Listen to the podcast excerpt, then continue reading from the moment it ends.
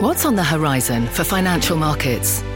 At PGIM, it's a question that over 1,400 investment professionals relentlessly research in pursuit of your long term goals. Specialized across asset classes, but united in collaboration, our teams provide global and local expertise. Our investments shape tomorrow, today. Pursue your tomorrow with PGIM, a leading global asset manager. You're listening to The Exchange. Here's today's show.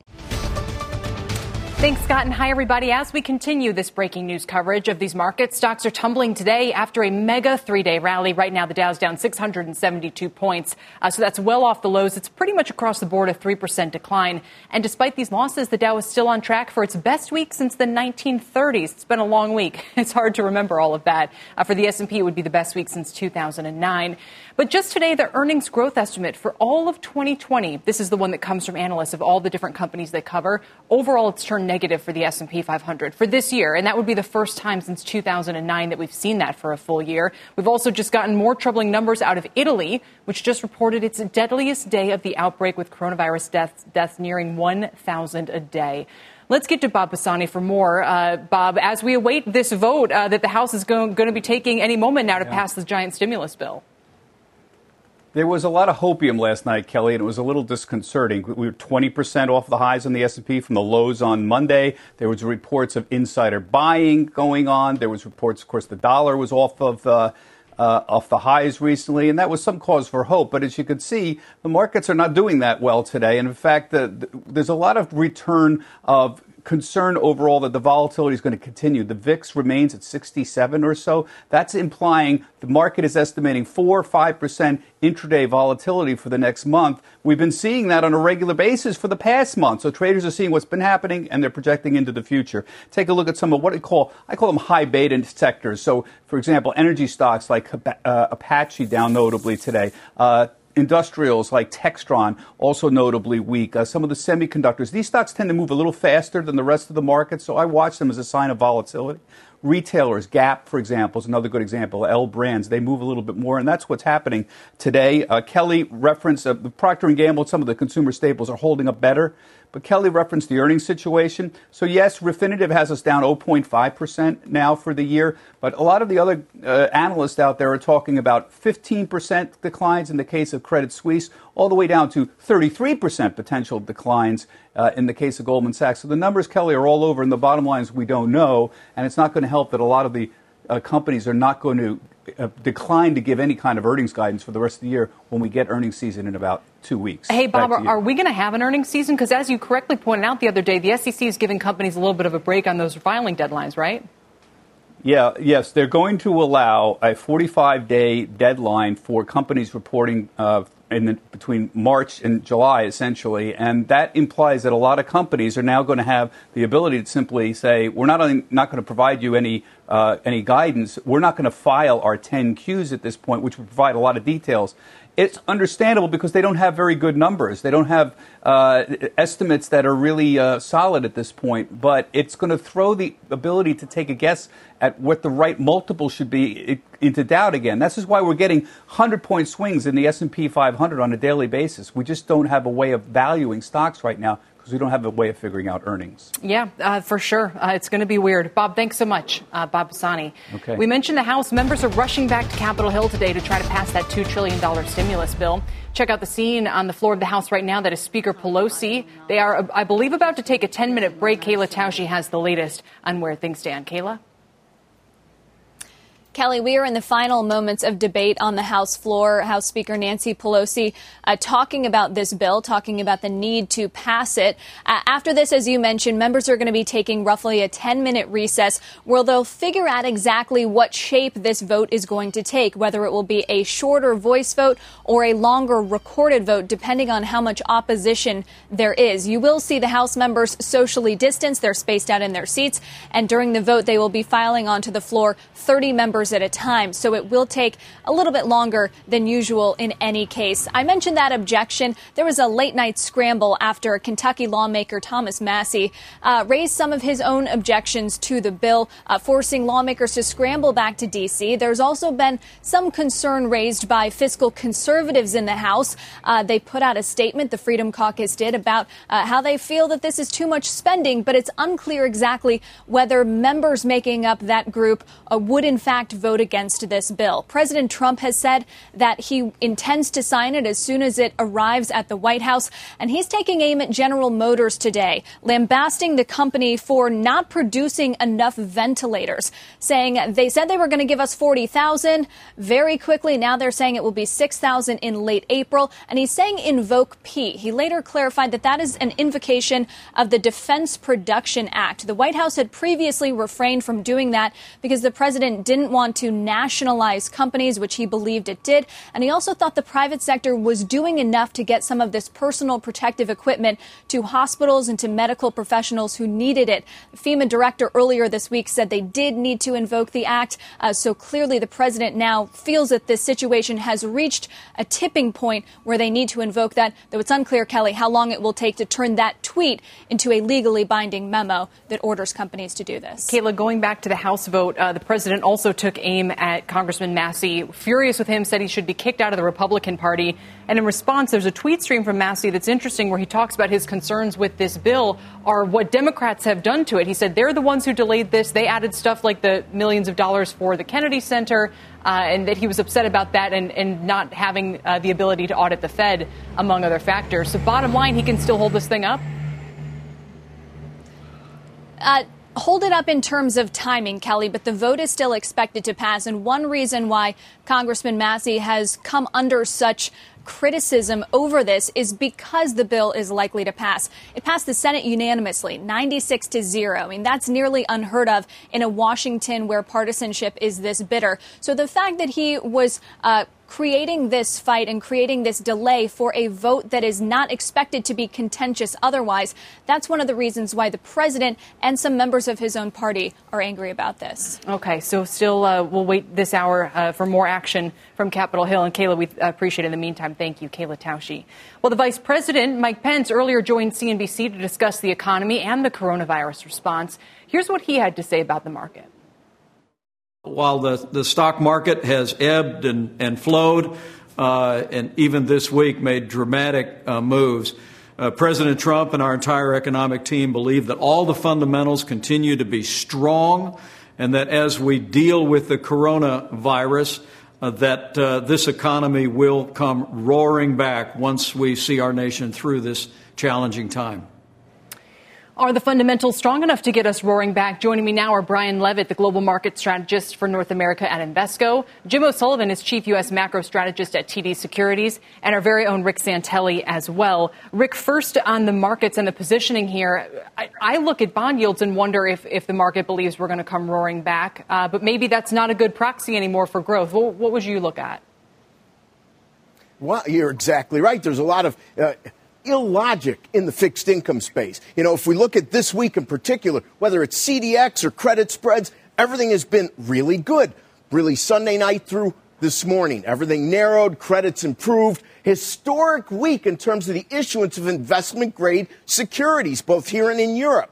But things are reversing a little bit today, and all this is going on with historic outflows in bond funds, historic inflows into short term money market scenarios. And I think that the, the credit market is unsure. You know, really, this is not an easy one, as the vice president pointed out. Here's the way I would look at it. If your hypothesis is that somehow we're going to be better off than the long term view of months and months, I would say we have something going for us liquidity big time liquidity. So if your hypothesis is things aren't going to be as bad as the worst case scenarios, then we're probably going to have a huge pickup in things like housing, investments, durable goods. You know, remember, harken back to Y2K.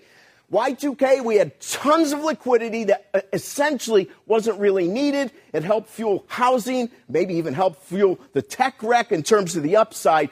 Now, I'm no doctor, but if things are better than worst case scenarios, which get covered more we have a lot of things that could work in our economic favor. No, and housing absolutely is a fascinating one because of the low rates, especially. Uh, Brian, let me bring you in on that. And as we were discussing off the top of the show, you have both the economy to consider, uh, where rates are and where stock prices are, and now the fact, like we were saying, that that uh, earnings growth is is negative and probably you know more so than just the slight negative we're seeing already for the year. Yeah, look, I mean, we saw a very drastic move over a very short period of time. So equities had gotten oversold and credit start started to get oversold. And what we needed was a catalyst. We needed a policy response. And so the policy response came in and it was significant. And you had a very, very sharp uh, move to the upside in the biggest three day game we've seen since the early 1930s. Now, where we are here is you'll need another catalyst. And so you know, for the credit markets, the Federal Reserve is providing a lot of support. Um, so we'll be watching that closely. That tends to be the canary in the coal mine. I don't expect credit spreads uh, to, to blow back out again significantly unless we get some really terrible news in terms of the number of new cases and how long we're going to be shut down as a society. But ultimately, that's what it gets to. We've seen the monetary response, we've seen the fiscal response, and, and now we're left waiting uh, to see how the medical community can get out ahead of this ultimately, we will get through this. Households were in good shape going into it. The banks were in good shape going into it. It's just a matter of how long this persists until we can really uh, start to bend that curve and get the number of new cases down. Jim, could something like housing lead us out of this? And I, I, I, Kelly, I mean, it's just a pretty small part of the economy in general. I mean, I think you have to think about the economy broadly in terms of even just looking at the jobless claims number yesterday the three million increase. And of course, they don't have precise details, but certainly the, the, the hotel industry, the restaurant industry, um, are, are, front and center of that. Um, but just more broadly, I think the whole economy, to some extent, is, is shutting down right now. Um, and I think there certainly should be some comeback by the second quarter, uh, by the third quarter rather, if uh, if the shutdowns start phasing out. But the question is how much damage is done in the meantime. How many businesses go out of business? How many people are let go, and you're left with a higher unemployment rate and maybe a recession dynamic, which still has some playing out to do. So I certainly wouldn't count on the small, relatively small housing sector alone to bring us back. What about phase four uh, fiscal stimulus? Because, you know, we're already going down that road, aren't we? I mean, people are worried about the health of the states, among many other factors. And well, phase three is pretty big. I mean, it's uh, they haven't really given us a proper total yet, but we aggregate the numbers in there when you include tax deferrals at 2.5 trillion, which is 12 percent of GDP. Now that's going to be spread out over time. Um, about half of that is, is is, is loans and tax deferrals rather than what might be called pure fiscal stimulus. But it is pretty sizable, and I think over time that will help. But uh, for sure, it looks like there's going to be a phase four as well. And I think as we see the depth of the recession over the next couple of months. I think yesterday's claims number is just a taste of that.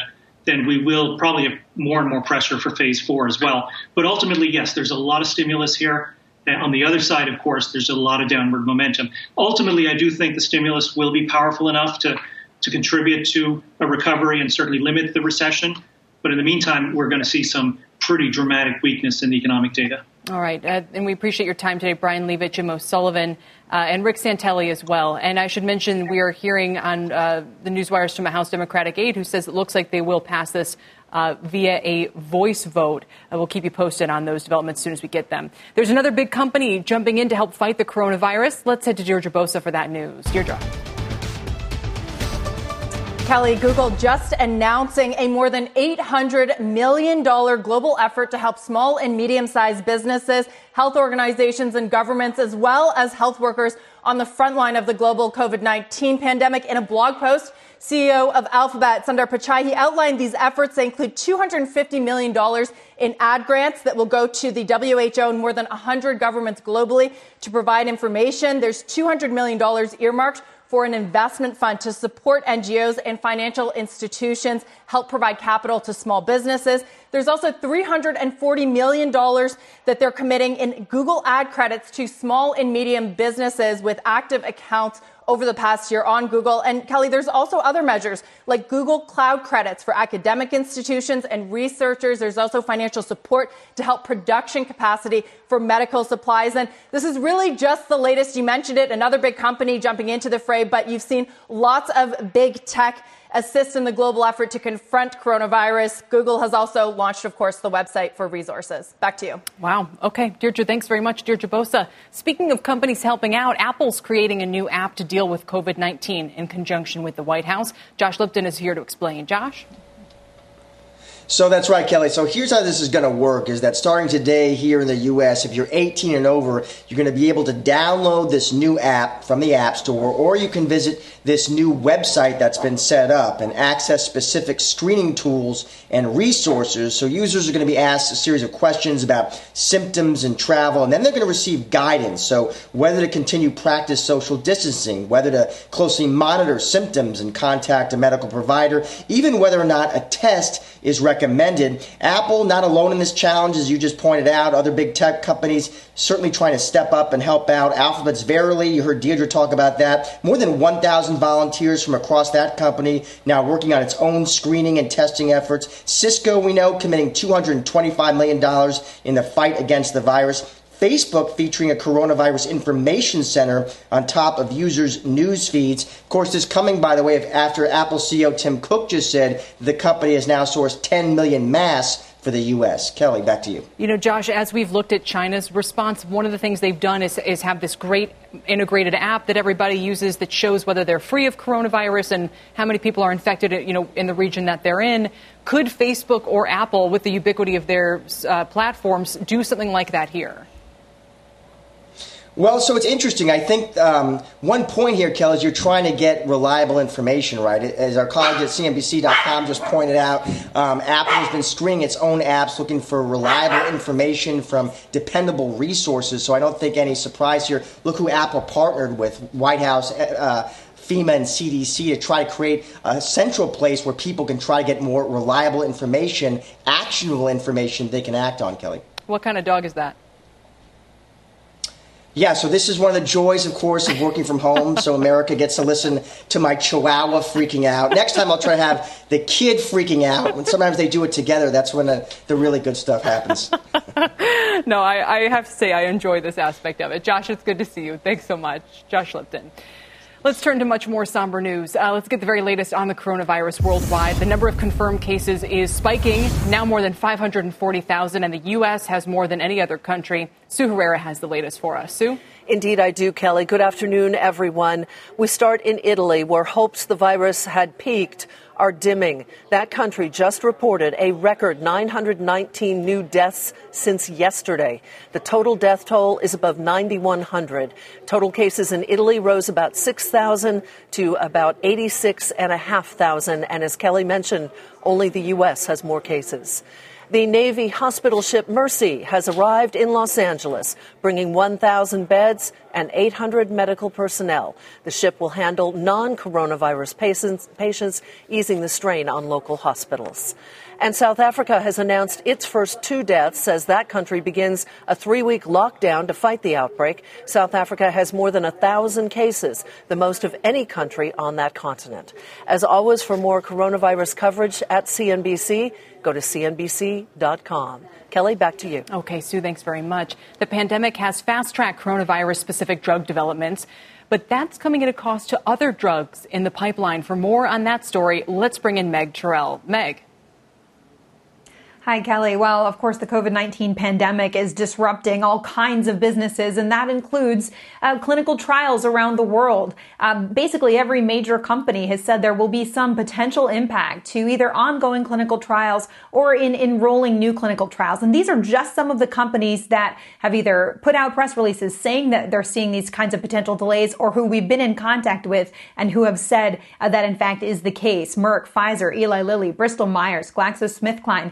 Uh, uh, Galapagos, which is partnered with Gilead, Bluebird Bio, which is working on gene therapies, and Vertex Pharmaceuticals, which just said that this morning uh, they might see potential delays in some clinical trials or in starting new ones. Uh, that company also saying, though, they don't expect any kind of supply disruptions to their existing medicines. Joining us now to discuss that more is Dr. Jeff Leiden, the CEO of Vertex Pharmaceuticals. Jeff, it's great to have you on the phone with us. Um, tell us about these potential delays that we're seeing in clinical trials across the industry. Um, what do you expect this will mean down the line in terms of getting new medicines uh, through the approval process and out to patients? Yeah, it's, it's great to be with you as always, Meg. Sorry it uh, has to be remote today. Um, so as you pointed out, pretty much all of the companies in the industry are going to see some impact on their clinical trials. It's early days still, so hard to predict how much. We announced this morning that we do expect to see some impact on the trials, but it'll be very different for the different trials. Some of our trials require medical centers. Obviously, they'll be more impacted. Others are more remote. They'll be less impacted. Uh, the bottom line for us is that all trials that, that we have going are ongoing, but we may temporarily pause enrollment of new patients. And the, the principle here is pretty, pretty simple. I think we're operating with three goals in mind. One, we want to protect our patients. We don't want to expose patients in clinical trials to COVID-19 infection. Two, we want to optimize the allocation of healthcare resources because we certainly don't want critical healthcare resources that should be used for COVID-19 to be used on clinical on our clinical trials. And then finally, we of course need to maintain the integrity of our trials with uh, regulators. So I think it's a little early to say what's going to happen. Everything depends on how quickly all of us uh, get back to, to a more normal life and, and the COVID-19 outbreak resolves. But I think we can certainly expect to see some impact on some trials across the industry. And as we are seeing that potential delay, um, what are you seeing as you, as the CEO of a drug company who evaluates data every day, uh, including very early stage data, as you look at what's available on things like hydroxychloroquine, uh, on remdesivir, uh, on the potential antibody treatments in clinical trials now? It's early data, but how much promise would you say there is now, and how soon could we see something that might actually work? Yeah, again, very early days, but I think it's important to take a step back and remember that, that literally within days to weeks of the outbreak starting in China, we had identified the viral agent and sequenced the virus, and we're already designing new kinds of vaccines and testing drugs. That, that's remarkable. And it's really a reflection of the tremendous advances in biotech science that have occurred over the last decade or so. That would not have been possible 15 years ago. And if you think about the new drugs and new approaches, we sort of think about them in, in two buckets, Meg. One is to look for existing approved drugs that might be active against the virus. And as you know, there are a number of those that are being tested. If we could find one of those, we're literally talking about months before we could make such a drug available uh, to patients. That's the shorter term solution, the best case scenario. Uh, the other thing that we're doing, obviously, as an industry is looking for new vaccines and antibody treatments those take a bit longer. That'll be nine to 12 months because we have to test them not only for their efficacy, but also to make sure they're safe to give to patients. But regardless of whether it's six months or 12 months, uh, I'm very confident it's just a matter of time until we do find a treatment for this virus. Well, we know that Vertex, uh, as well, is stepping in to um, try to help the community in Boston, where you're based. You are contributing to the Boston Resiliency Fund. Tell us about that and about what industry's uh, responsibility and role is to help communities in that way. Yeah, you know, first, as you mentioned, we have been very fortunate at Vertex because we are seeing literally no effect of the outbreak on our business. Um, that's because we've, we've uh, designed our supply chain to ensure we can continue to get our medicines to patients and also because our patients have underlying lung disease, so they take their medicines in a very diligent way. But the other part of the response, I think, from industry in general is, is to be good civic citizens and help out in the community. And I, I've been uh, working as a sort of unofficial advisor to Mayor Walsh here in Boston. We talk um, a couple times each day. Uh, and our first uh, order of business was to make sure that we got all of the shelter in place orders, the, the shutdowns, the, the um, social distancing guidelines right. And he, he did a tremendous job there. But then we started talking on March 14th or so and saying, look, we know there are going to be a lot of cases. We know there will be cases in our cities and some of our most vulnerable neighborhoods. What else can the private sector do to help? And there were three things that, that became obvious to us. One was food. We're going to have a need for food for patients who are either quarantined or infected in their homes, uh, and for kids who now are not able to get food at school sometimes. Basic medical supplies, obviously very important. And then home education, again, for those kids who've been sent home, and all the Boston public school kids and kids across Massachusetts have been sent home. So we came up with the idea of raising what we call the Boston Resiliency Fund. We thought we'd try to raise initially 10 million. Uh, Vertex kicked it off with the Vertex Foundation making a million dollar gift. And then I called a couple of my friends, Jack Connors and Anne Klibanski, two of the business leaders here in Boston. And we went out. It's been really remarkable, Meg. Within the first day of announcing the fund, we surpassed our $10 million goal. And a week later, we were over $20 million and we're still moving north. And I think it, it's just a real testament to how the Boston business community comes together uh, in a time of crisis. They did it in the marathon bombing case. They're doing it now. And it, it's just very heartwarming to see the business community come together in that way. Oh, well, it is good to hear, Jeff. Thank you for joining us. It's nice to hear good stories of kindness and uh, people coming together as, as we're all in such a scary time right now. Thanks for being with us. Thanks, Meg. Meg, our thanks to you as well. Meg Terrell with the CEO of Vertex. Again, there will be impacts from the focus on coronavirus to other drugs that were in the pipeline. Coming up, small businesses were a big focus in this stimulus bill, but lots of questions remain. Who's eligible? How much can they get? And what are the stipulations? We'll dive into all of those details. Plus, state of the states, the economic slowdown is expected to take its toll not just on individuals and businesses, but on states as well. We're going to look at which ones could come under extreme stress as the downturn continues. And a reminder you can always watch or listen to us live on the go on the CNBC app. I just figured it out myself. Uh, we're back in two. Electricity, a big idea that's inspired countless new ones. From powering the light bulb to virtually powering our entire lives. 30 years ago, State Street launched the SPDR S&P 500 ETF, SPY, a big idea that inspired the world to invest differently and still does. What can you do with SPY? Before investing, consider the fund's investment objectives, risks, charges, and expenses. Visit ssga.com for a prospectus containing this and other information. Read it carefully before investing. SPY is subject to risks similar to those of stocks. All ETFs are subject to risk, including possible loss of principal. Alps Distributors, Inc. Distributor. Welcome back with the Dow down 690 points. Breaking news out of Washington on the stimulus bill. Kayla Tausche, what can you tell us?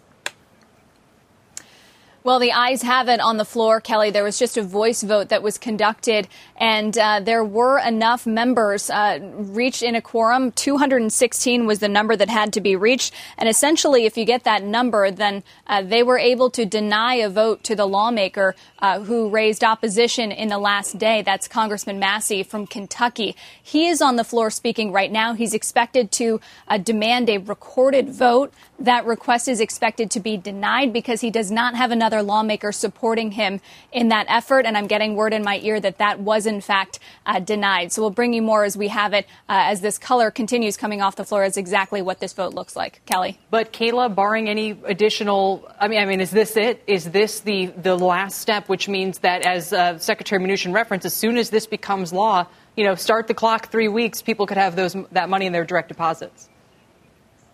That is correct, Kelly. Yes. Wow. All right. Kayla, thanks. We appreciate it. Kayla Tausche, uh, let's check the markets, which are moving lower on this news. The Dow's down 740 points. You could call it buy the rumor, sell the fact. Who knows? But we're down about 100 points relative to where we were uh, before we had confirmation of that vote. That's a 3.3% drop for the blue chips. The S&P is down 3%, exact same percentage decline for the Nasdaq. We'll continue to keep an eye on it. Remember, Dow's still tracking for its best week here since the 1930s. Quick check on oil, which has been such a tough one lately. Uh, it's down again today. Demand continues to drop. We are now hovering just over $21 a barrel. That's another 6% slide. It's just been relentless. All S&P sectors are trading lower today as well. Energy, the big one, no surprise. Industrials and communication services all down. The energy sector down another 6%.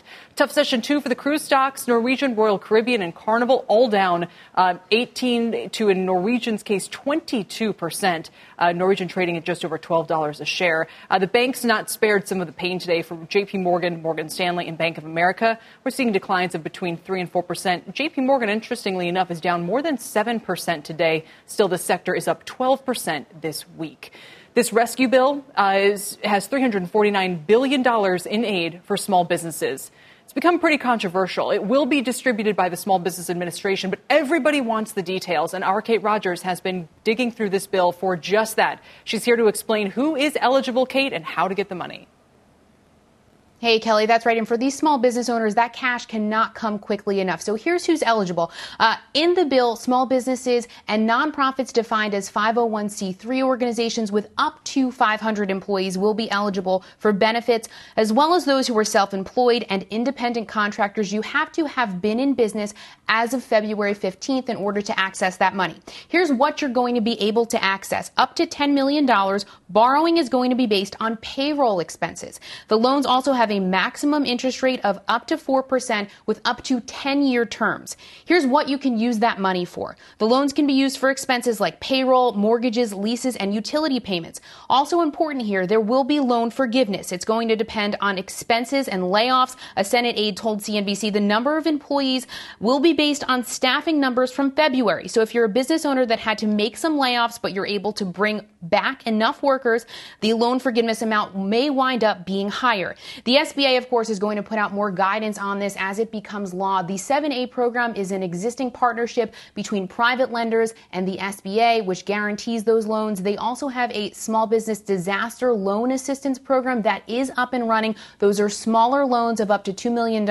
You can apply for those online. Obviously, we're all still digging through this and learning more as we go, so we'll bring you any details as we get them, Kelly. Back Kate, over to you. Two quick follow up questions. Uh, the first is, are people going to their local small business administration office, or as it, it, sounds like from the bill, going to their local bank and maybe the banker they've had a relationship with, and the funds will be dispersed kind of to that person via either the Fed or the Small Business Administration?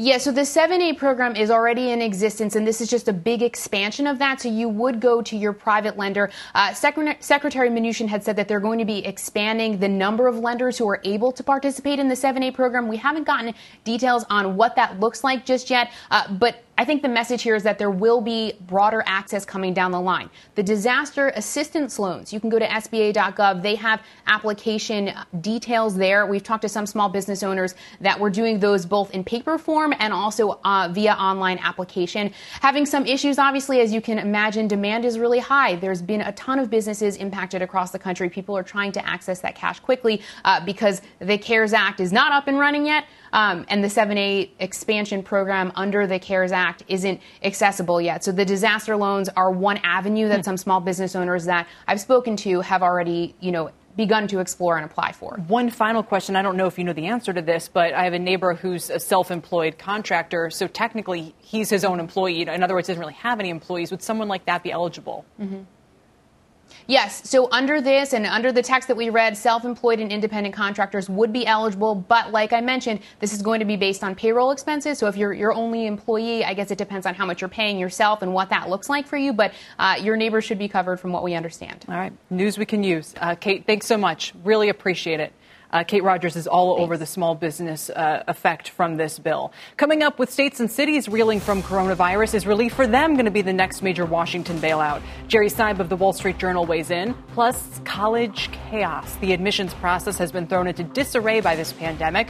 We'll look at what that means for the industry and for students. And take a look at this week's best Dow performers before we go. Boeing up 75%, but Home Depot up 25%. Nike, United Tech, American Express, all with big gains. We'll be right back. CNBC has quick and easy to understand business news updates at the open, midday, and close every weekday. Markets, money, and more from Wall Street to Main Street. I'm CNBC's Jessica Ettinger. Follow and listen to CNBC Business News Updates wherever you get your podcasts. Welcome back. As many businesses are forced to close and with cities enforcing shutdowns, States are losing millions of dollars in revenue and could cause lots of stress to their budgets. So, which ones could be hurting the most? Dom Chu joins us with that story now. Dom? All right, so Kelly, let's start with the good news first. First of all, according to S&P Global Ratings, the vast majority of municipal debt in this country is still investment grade or double A or better in fact. So For many muni bond investors, the pain is not being felt right now. But what could happen if things get worse? First of all, again, good news first. The most credit worthy states out there, 15 of the 50 states in our union, actually have triple A rated debt, either on a general obligation bond basis, the taxing authority of the bonds basis, or on an issuer basis. Those states are shown there, mostly in the Midwest and the Mid Atlantic, Florida, Texas included there as well. Now for the states that could have some real stress if things get bad from a fiscal standpoint. Take a look at these five states Pennsylvania, Connecticut, Kentucky, New Jersey, and Illinois. No secret there. They've been going through some fiscal issues for years at this point. Those states could come under more stress if businesses really start to take a hit in this coronavirus shutdown. One of the things that we're looking at, how can investors prepare for what could happen in munis? Well, credit ratings agencies are looking at a number of different things with regard to whether they upgrade or downgrade credit. They're looking at the size of cash and tax reserves that states have, the viability and variability of those revenues from a tax basis or anything else, and then pension and other liabilities as well. Those are all big factors. But Kelly, a key point to be made here is you remember that map I showed you? You'll notice that Texas and Florida, both AAA rated states for right now, but with Texas heavily reliant on the oil and gas industry, and for Florida, more heavily reliant on things like travel and tourism. So as hotel, flight, cruise revenues start to dry up, oil revenues start to dry up, could those states be in the crosshairs for potential stress? It's something that many muni bond investors right now looking for income are paying close attention to, Kel. Yeah, that's a great point because the rest of them are the usual suspects, the fragile five, I'm going to call them, uh, that we always seem to hear about.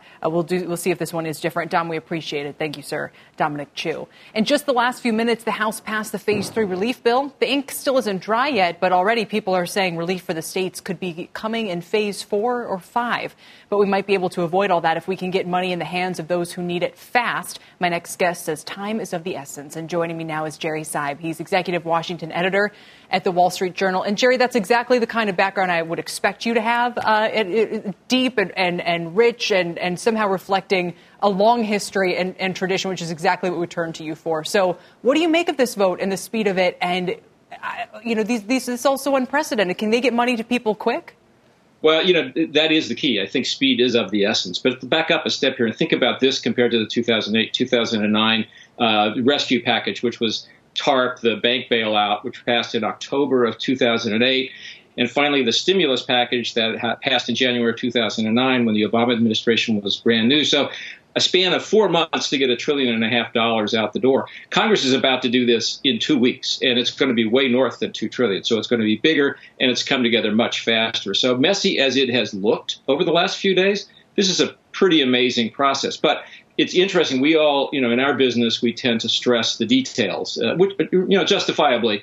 Um, Steve Mnuchin, the Treasury Secretary, who's really got to worry about when the rubber hits the road, has been stre- stressing speed get the money out there. And that's because you got to get it in the hands of consumers if they've lost their jobs so they don't have to shut down. They can still pay their rent. They can still pay their utility bills. You got to get it to small businesses before they have to close their doors and declare bankruptcy. Those are the things that will determine both how quickly the economy can bounce back and how deep the damage is in the long run. How bad uh, was the pork, so to speak, in this bill, Jerry? I mean, there as we get more of the details, like you said, there's going to be plenty uh, to focus on. Um, so, how significant yeah. do you think some of those uh, details will be? And what do you think would the overall takeaway? I guess what I'm saying is the problem is if people don't feel like they can see the immediate benefit of this right away, it's going to just engender growing criticism of what was done.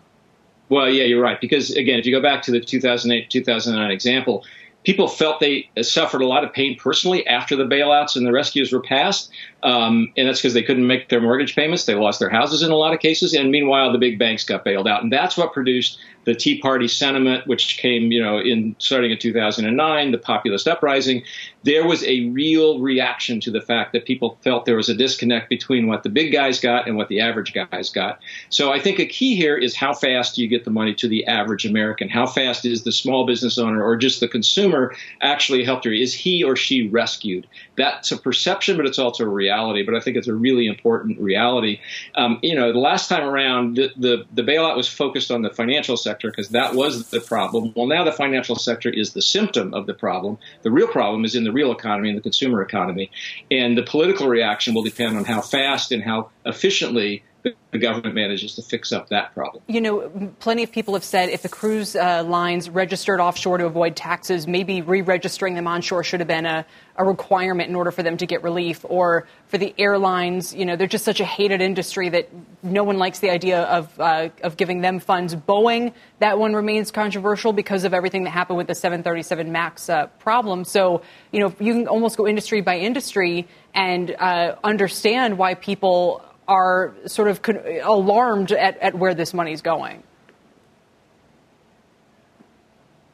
Yeah, I, I, think that's right. But you have to remember that you know this is different than the last one in the sense that there are more conditions and more strings attached. You know, there was a lesson learned last time, which is uh, you know the taxpayer needs to have the feeling that he or she has got his money's worth out of this deal, and so you now have the the fairly remarkable prospect of the government taking an equity stake in airlines in return for having offered a rescue package. Uh, so and, and and there are more conditions in this legislation about executive bonuses and stock buybacks being prohibited, that sort of thing. So, uh, you know, there will be surprises in here that will make people mad. I'm, I've no doubt about that. But overall, I think people are a little wiser this time than they were in 2008 and 2009 about the potential for bad optics coming out of this. And finally, one of the criticisms that Congressman Massie had of the bill is he said, look, if you just took $2 trillion and divided it by the working population, 150 million Americans, that could be $13,000 a person. And he said, maybe that would be a better approach. What would your response be to that?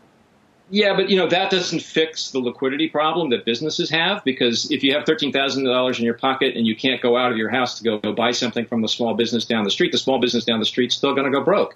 You know, there's a there's a peculiar, peculiar nature to this problem, and it's not all going to be solved by getting cash in the hands of consumers who just can't spend it right away. You have to do both things at the same time, and so that's a that's a nice soundbite but I don't think it reflects the reality of a credit, liquidity, bankruptcy crisis that's running alongside the, the crisis that uh, many people are feeling in their own lives and their own bank accounts. Yep, and, and hopefully that can help forestall even the need for phase four or phase five.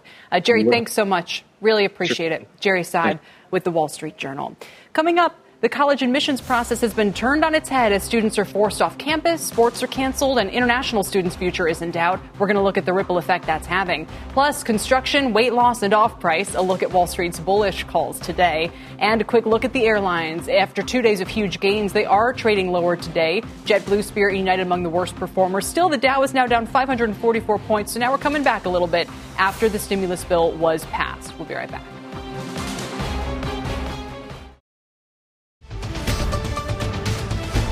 Welcome back. Some bullish calls on the street today. Let's start with Loop Capital upgrading Home Depot to buy, although trimming its price target by $5 to 240. The firm believes the retailer will be less impacted than most retailers based on the simple fact that its stores are expected to remain open. Construction is considered an essential industry. They believe many projects are still ongoing. We've got a roofing project happening on my street. Home Depot shares are at 192 today. Up next, Morgan Stanley upgrading WW, formerly Weight Watchers, to overweight with a $24 price target. The analyst saying that while the company will likely be negatively impacted in the short term, the stock has an attractive valuation and could be a beneficiary of what they call the post shelter in place world. You know, not stress eating, getting back in shape, maybe. Uh, anyway, their new price target implies nearly 40% upside. WW fractionally lower to about $16, $17 a share today. And Deutsche Bank naming Ross Stores a top pick within the off price retail group. The analyst notes that company's strong balance sheet, domestic only store exposure, larger apparel mix, and track record of consistent same store sales growth throughout the years. They did lower the price target to 103 from 126, and Ross Stores is down nearly 3% today to about $83 a share. Meantime, the impact of coronavirus is certainly being felt on college campuses across the country, and the pain is hitting university finances. The NCAA announcing a revised financial distribution to its Division One member schools in response to the cancellation of March Madness, which generates most of their revenue. As a result, the NCAA is digging into its reserve fund to deliver a payout of only $225 million. That's less than half of what schools were expecting. At the same time, we're learning that Pennsylvania state universities are expecting a loss of $100 million due to refunding room and board payments. And all this has thrown the admissions process into flux this year. For more, I'm joined by Sarah Harberson. She's an independent college counselor and the founder of Application Nation. Sarah, welcome. The Wall Street Journal suggests it's going to be easier for domestic students to get into college this fall. You agree? I do. You know, unfortunately, the pandemic of COVID 19 affected admissions offices right at the time that they were going to be releasing regular decisions. So, most of those decisions happen in the month of March. So, admissions leaders had to make some last minute decisions on how to make sure that they were still going to be able to bring in their freshman class on target. So in some cases, that meant reducing the number of international students they were bringing into the class or admitting to the class. And instead, it meant more acceptances for domestic students, which is always a good sign. I think we are beginning actually to see an important shift in the college admissions world.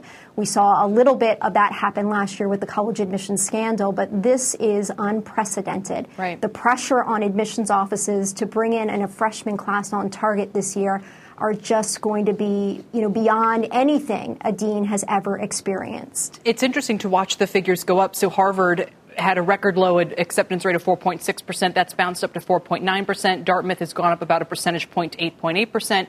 So it might be a little easier to get in this year. But what about financial aid? Because if the reason comes from financial hardship, our university is going to be less able to give you that. And that is a big part of a family's decision about whether or not they feel comfortable sending their child off to college. So a lot of these families are weighing the fact that they can't visit the campus again. In some cases, the student has never seen campus. They were waiting to see if they got admitted. They're concerned about financial aid and merit scholarships. But this is actually a shift where students have more power in the process this year than ever before.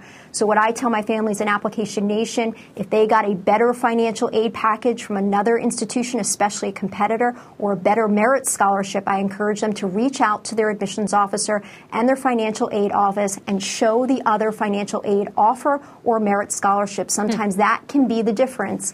Um, but ultimately, these families are concerned about distance, they're concerned about cost, and those college admissions offices are just as concerned. They know that not having on campus programming in the month of April for their admitted students is going to really affect their yield rate, which is the percentage of students that enroll after being admitted. Right. Admissions deans know that the best way to get a student to enroll and send in their enrollment deposit is to get them back on campus. And without that happening, these admissions offices are really scrambling. I remember a few years ago, Virginia Tech accidentally had a huge freshman class, and I wonder if we're potentially going to see that all over the place. Either colleges have too large of a class or too small of a class. It, it's going to be a mess. Let me ask you a big picture question because I know you've thought so much about this throughout your career. Now that students realize they can just take classes online, now we all know the social aspect of college is not the same when you're home with your parents. But is this really a moment of accelerating change where all of a sudden you have students going, why would I pay all this money to go on campus when I can just do this different online type of model? Yeah, but it's interesting because the elite colleges and universities out there have really looked down upon that virtual learning experience. But now they have no choice. It's unclear about how long this is going to go on. But families are looking at that ticket price of, you know, Duke University, $81,000 a year. Oh um, and for a family who's never seen campus, it's a huge commitment. It's like buying a $300,000 house without ever walking through it. I was just talking to a family last night in my Application Nation group. The family lives in California. The student got admitted to Duke. They hadn't visited. They were waiting to see if the student got in. But at this point, how do you commit to a school that you haven't seen and you're not sure about how long distance learning or virtual learning is going to go on? But these colleges, especially the highly selective, the elite ones, have not invested yeah. in that virtual learning model. They have a lot to learn over the next couple of weeks, couple of months, and years. Everything has changed. The student college experience will never be the same again. Yeah, it does kind of feel like that. Uh, $81,000 a year. I mean, it's unsustainable. Yeah. That's what we said, uh, yeah. you know, $20,000, $50,000 ago. Sarah, thanks again. We appreciate it. Thanks yeah, for joining me today. Absolutely. Sarah Harberson. And a quick programming note tune in to CNBC tonight at 7 p.m. Eastern for our primetime special report, Markets in Turmoil. And at 7.30, CNBC's Path Forward, Your Business with Marcus Lemonis. will talk about the challenges facing independent and small businesses. Tweet us your questions using the hashtag CNBC Path Forward. And stocks are off session lows this afternoon with the major averages down now about 2 to 2.5%. People have been moving to cash and out of bond funds in record numbers, putting $234 billion into cash last week, according to Bank of America and pulling out 218 billion from bond funds. What does that tell us about the overall markets? Joining me on the CNBC Newsline is Dave Smith. He's Chief Investment Officer at Rockland Trust. Dave, uh, bullish sign? I mean, I, right? If everyone's moving to cash, what do you think? Well, I think there's some, a component of that is related. Obviously, some people hitting the panic button, but a component of it also is rebalancing. That's natural for folks who have strategic asset allocations. Uh, very likely, their allocations drifted significantly in the sell-off that happened in the prior couple of weeks. So, I think there's a natural flow out of bonds into stocks that is a natural course of rebalancing. What about the flows into cash? Yeah, that's just obviously a sign of panic. I, I think there's clearly some folks who uh, have reach their maximum pain point. I think if you think about the, the baby boom generation, uh, either recently entered or soon to be entering retirement, uh, they've been through two scares already. Uh, this one, the difference this time is they simply don't have the time to earn it back. So as they look at their future and say, I just can't take another 20, 30, 40% hit to my portfolio, they reach a maximum pain point and they sell. And, and unfortunately, that disallows them from participating in a week like the one that we're finishing here. Right. So, you, what are you seeing person? I mean, personally, anecdotally, um, you know, do you think people have panicked too much? And what do you say to those who go, "I, I need a different strategy uh, for the next, you know, three to five years"? Yeah, so fortunately here at Rockland Trust, we do a very good job of preparing our clients for these eventualities. This is part of investing. Unfortunately, it has to be, it has to occur occasionally. We have these pullbacks, and so you set the uh, expectation when they come. You can you can remind clients of what you what you sold them before. Like this, this is going to happen. Um, however, there are certain clients that just you know they've they've they have a number in their head they can't go below, and they just move to sell. And you try like heck to keep them engaged and keep them invested so they can participate fully when things turn around. But sometimes they just can't do it. To a broader community, you know, we try to help everybody recognize again that this is part of investing. Uh, when you look through time, these pullbacks happen Unfortunately, this one was very violent, something none of us have really ever experienced before. And each and every time, they're based on a new set of circumstances. So every time you go through it, although the outcome and statistics right. are often similar, the, the driver of what's causing the sell-off is different. So it's hard to evaluate what it really means in the moment. Yeah, everyone was waiting for the next 0809, and instead we got a pandemic, uh, maybe, you know, kind of having morphed into more of a financial event. Uh, David, it's reassuring to hear from you, and we appreciate it. Thank you for having me, Kelly. David Smith is the Chief Investment Officer at Rockland Trust. You've been listening to The Exchange. Make sure you're subscribed to get each episode every day, same time, same place. CNBC has quick and easy to understand business news updates at the open, midday, and close every weekday. Markets, money, and more from Wall Street to Main Street. I'm CNBC's Jessica Ettinger. Follow and listen to CNBC Business News Updates wherever you get your podcasts.